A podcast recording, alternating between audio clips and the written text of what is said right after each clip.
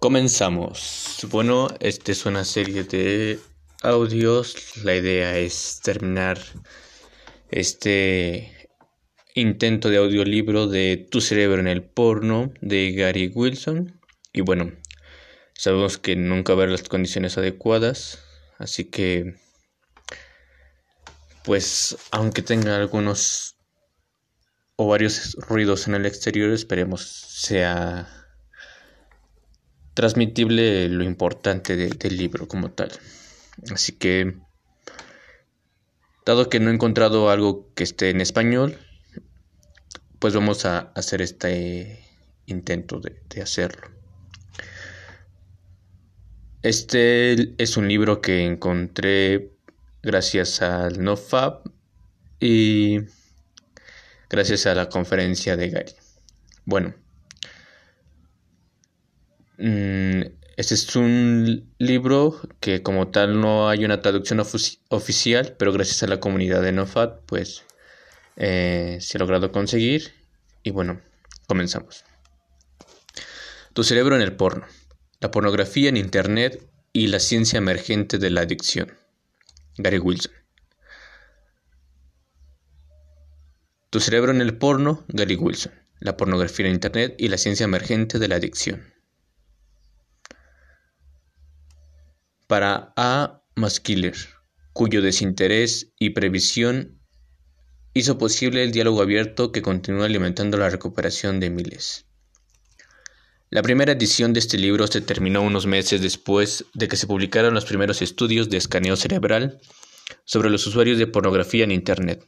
Desde entonces, los científicos han descubierto tanto sobre los efectos de la pornografía en el cerebro y de otra manera que ya está trazada una nueva edición. Resumiré estos nuevos avances antes de pasar a algunos otros desarrollos interesantes. Primero, una breve mirada hacia atrás. A finales de 2010 creé mi página web You Brain on Board, aparte del Dr. Norman Doyle, en su libro The Brain That Chance Itself, el cerebro que se cambia a sí mismo. Estuve virtualmente solo en la aplicación de los principios y descubrimientos de la neuroplasticidad a la difícil situación de los usuarios de la pornografía en Internet. Resulta que la adicción es una forma de aprendizaje patológico, al igual que el condicionamiento sexual inducido por la pornografía, y los cerebros pueden cambiar. A través de la experimentación, muchos usuarios de pornografía con síntomas severos encontraron esta información reconfortante y útil para resolver sus disfunciones sexuales inducidas por la pornografía.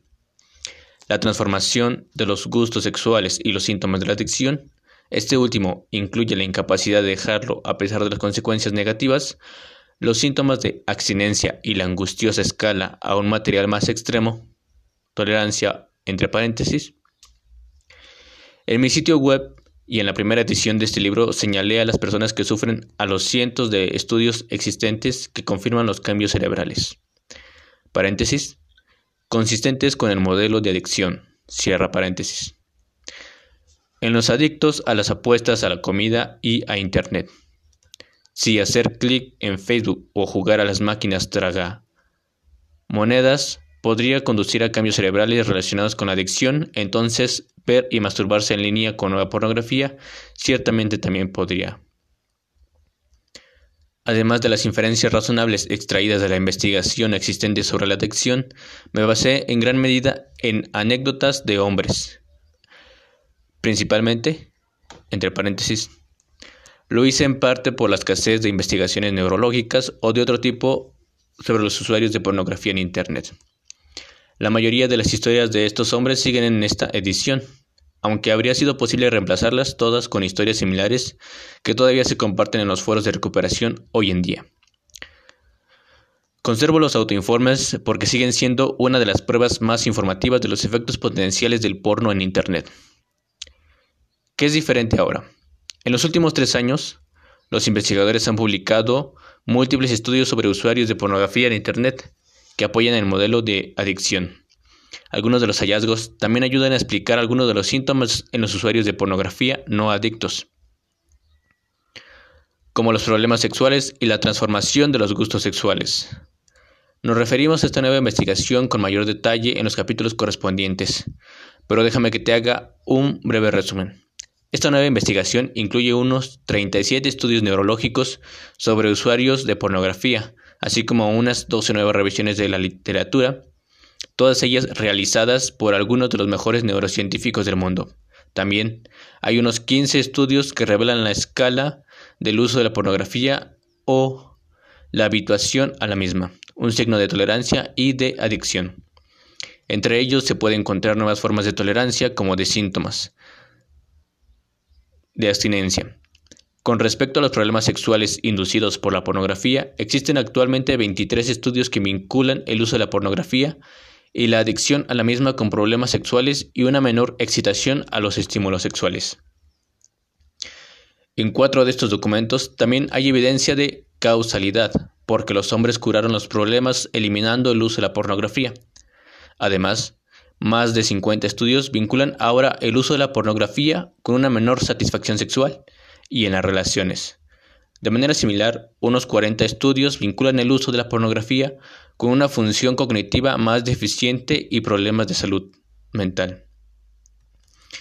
El uso de la pornografía en Internet se reconoce ahora como uno de los culpables plausibles de muchos de los tipos de problemas reportados en los foros de recuperación de pornografía.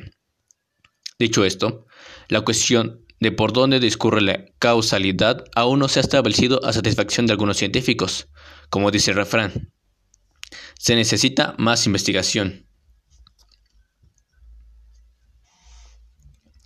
Por supuesto, los manuales de diagnóstico no pueden esperar indefinidamente cuando los pacientes están sufriendo. En 2013, el Manual de Diagnóstico y Estadística se estancó al añadir un diagnóstico específico para la adicción al porno en Internet, señalando la escasez de investigación. Ahora, la Organización Mundial de la Salud eh, parece dispuesta a corregir esta posición en su próximo Manual de Clasificación Internacional de Enfermedades ICD. El borrador beta del CIE 11 incluye un diagnóstico de trastornos de la conducta sexual compulsiva, así como uno de trastornos debidos a conductas activas. Desde la primera edición de este libro he sido coautor de dos artículos académicos tema del porno en Internet. Ambos pueden ser leídos en su totalidad en Internet. El primero, ¿está la pornografía en Internet causando disfunciones sexuales? A Read with Clinic Reports. Fue escrito con siete médicos de la Marina de los Estados Unidos. En él se traza el aumento sin precedentes de las disfunciones sexuales en los hombres menores de 40 años y se analizan las posibles causas subyacentes. El segundo, eliminar el uso de la pornografía crónica en Internet para revelar sus efectos. Fue escrito a petición de los editores de una revista académica turca sobre la adicción tras una charla que di en una conferencia internacional en Estambul sobre la adicción a Internet. Es evidente que en otras culturas se preocupan por los posibles efectos de la pornografía. Más evidencia de la preocupación internacional llegó en la forma de una invitación para hablar sobre porno en Internet y disfunciones sexuales en una gran reunión de urólogos latinoamericanos y otros profesionales de clínicas de salud sexual para hombres en toda la región. Los urólogos están viendo una caída ominosa en la edad promedio de sus pacientes y están explorando todas las causas plausibles. Las estadísticas sobre el uso de la pornografía juvenil finalmente se están poniendo al día con la realidad.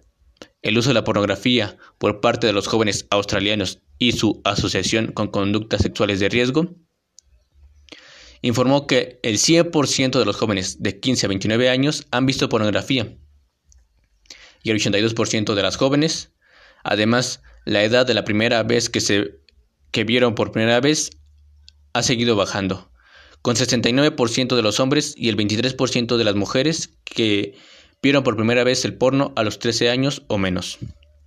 Varios países piden que se investigue más sobre los efectos del porno. Un puñado de estados estadounidenses han aprobado resoluciones que declaran el uso de la pornografía en Internet como una crisis de salud pública y están pidiendo más acción. También se ha empezado a exigir en el Reino Unido una verificación independiente de la edad para entrar a los sitios pornográficos. Estos acontecimientos han aumentado la visibilidad de los daños potenciales del porno y han aumentado el volumen del debate. Espero que esta edición actualizada ayude a responder a las preguntas y proporcionar información útil para esta discusión en curso. Gary Wilson, agosto de 2017.